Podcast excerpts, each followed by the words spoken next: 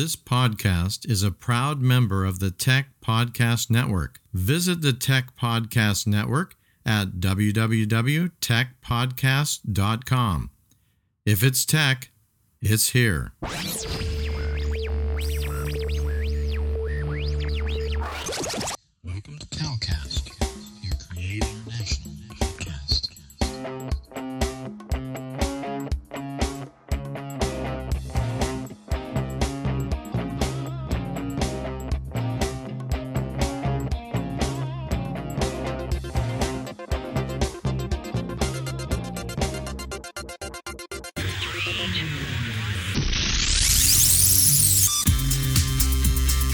Gospel Gadget Podcast, episode 37.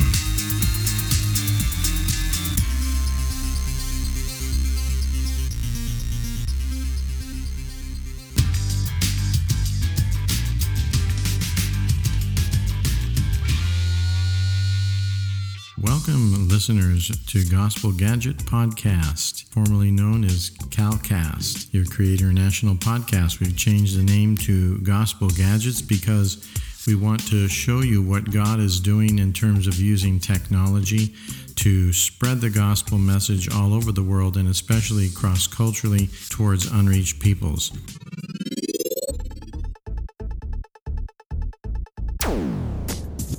This podcast is proudly listed at podcastpickle.com.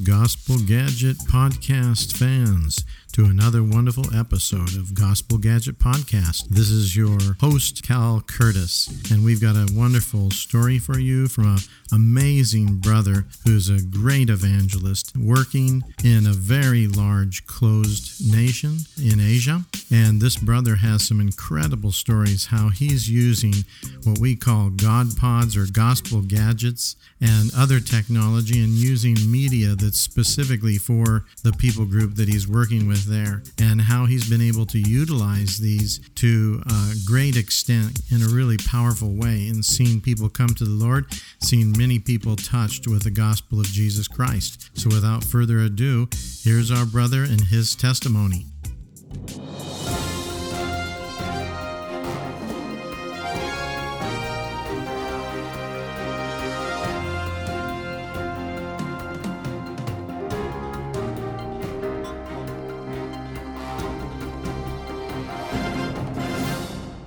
Yeah, so it's really great to have you here uh, with us today. JR, can you share with us a bit about your work? Yeah, I can share with you uh, quite a bit. It's really exciting to be with you guys uh, at this time. I, I try to tell people, as, as many people as I can, about Jesus in as many different ways I can. Now, sometimes uh, the areas that I go to are a bit restricted, so we have to be a little bit careful.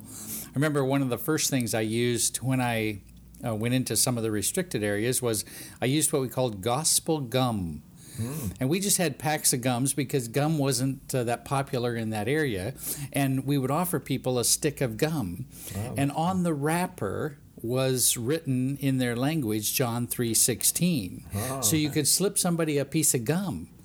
And then they would get the the wrapper and the gum, and they would be able to read that in their own language. That was one of the ways we did um, some of our evangelism. That sounds like a yummy strategy.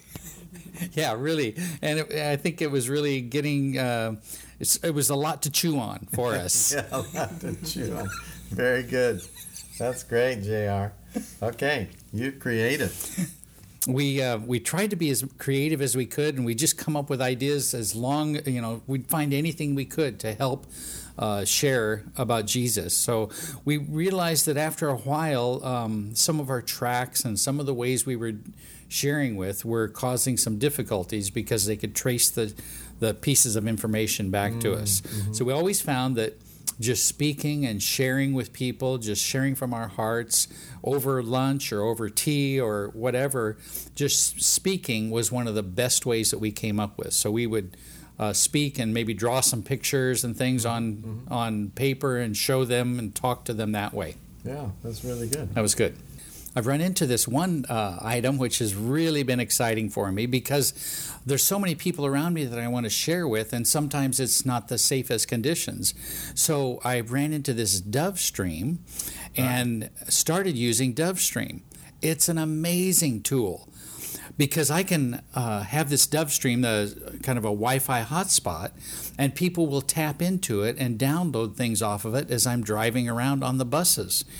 Now, one thing I noticed is um, there's a little light that flashes on the on the Dove Stream that it says that somebody's either watching by streaming, Right. or it's watching or is downloading the Downloading, so video. they're accessing it. Yeah, so I know when they're accessing it. Now, the very interesting part of that is um, I was on a train one time and the lights were flashing like crazy. So I said, mm. somebody's watching here, somebody's watching. So I said, they're still, they're still flashing, all the lights are flashing, and it came to my stop. And I said, There's so many lights flashing on this thing. Somebody is getting the gospel. I'm not sure where they were on the train, Yeah. but I just stayed on the train. I stayed on the train until the lights stopped flashing. But it was an indication that Oh, wow. people had picked it up and were very interested. Yeah, that's incredible. We we have talked to others about this device, and uh, it seems to be really picking up momentum as far as people who are working, especially in creative access countries, difficult places where you can't necessarily preach on the street or something. And uh, this device seems to be really good in places where people are looking for open Wi-Fi networks. Maybe they can't afford a data plan, or or it's not available so much.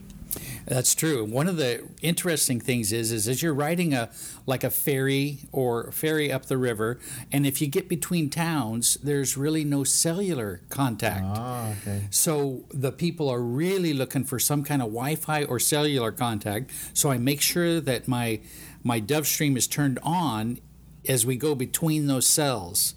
And then that's when I get a lot of downloads and a lot of people watching Wow, the videos. fantastic. I try to adjust the language to the area that I'm going to.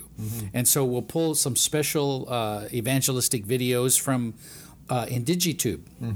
And we'll pull those down. And so I have different tapes and different uh, SD cards for the different languages that I'm moving through. So you actually visit that website indigitube.tv, and that's where you're downloading all of these uh, resources for free? That's right. The great thing is they're for free, and I can put quite a few on my SD card, and I'll just I'll shift them around so that the area that I'm going through, I'm using the language of the people in that area. Right. And I'll just I can get a couple of SD cards and just shift them as I move to another area where the language changes, and that's been very effective because you see people are really interested, particularly the evangelist, evangelistic videos, and something short mm-hmm. is really helpful. People want to see it. They're just riding the boat or they're just riding the train, and we're in between cell towers. Yeah. Once they get started, they're watching. Yeah. And so they just keep watching and watching. And I stay on that train or that boat for quite a while. I did have my battery. I did have my batteries run down, so I decide I, I made a decision to carry a power pack with me. All right. Okay, Yeah, the that's Dove good. Stream gets warm, the power pack gets warm because it's really being used a lot. That's right. I also understand that you can you can charge mobile devices off of that as well. Once it's fully charged, you can link up with a cable to your phone. Say if it needs a charge, and it'll charge your phone. And it's really wonderful because when you get in between those cells, people are looking because they just lost their signal. And now they're looking for something else to get onto, you know. When's that signal coming back? When's that signal coming back? We can be there with our Dove Stream so that they're looking and boom, they end up on signal. Um, I found a, a little device that's helpful too. Uh, it's a little sneaky, but you can get a, a signal jammer Okay. and yeah. jam. Uh, they don't cost too much, and you can jam uh, the signals in your train car, Okay. and then yeah. start up your Dove Stream, turn off the signal jammer, and when their phones come or devices come back on, they're seeing Dove Stream on there. So it gives a another opportunity for them to look and view some of the videos. That's a great idea. You know, I'm going to need to get you to get me one of those signal jammers because that sounds like a great strategy. Basically, you're cleaning out all the all the competition, and then uh, bang, you get those people on there, and they're anxious to to link up again.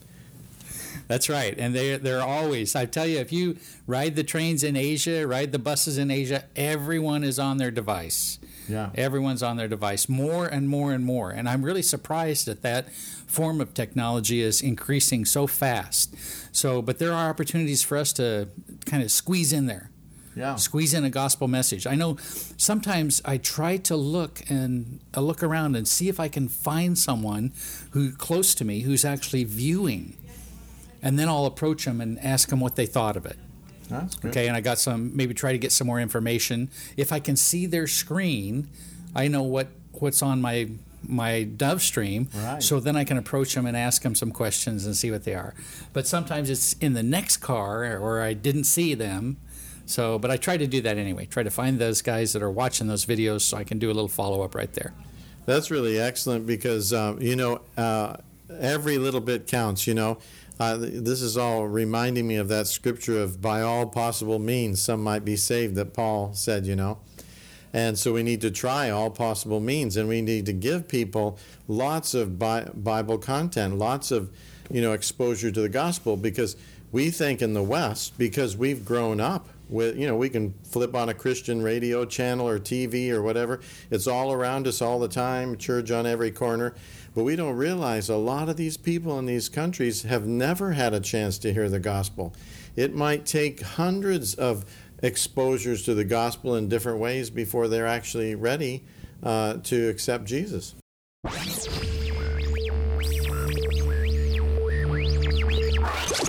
We hope you enjoyed that first installment of JR's wonderful testimony of his work in East Asia. Stay tuned for part two.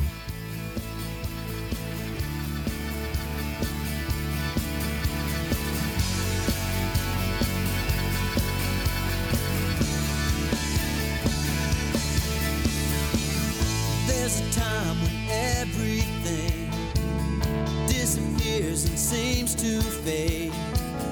It's when I meet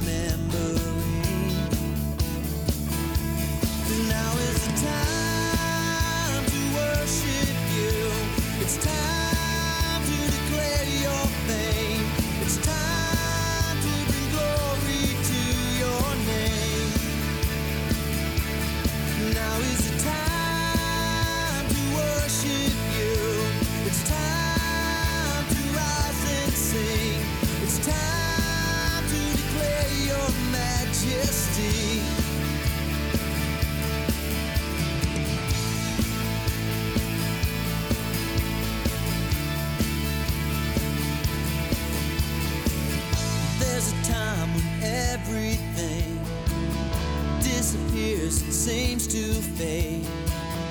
It's when I meet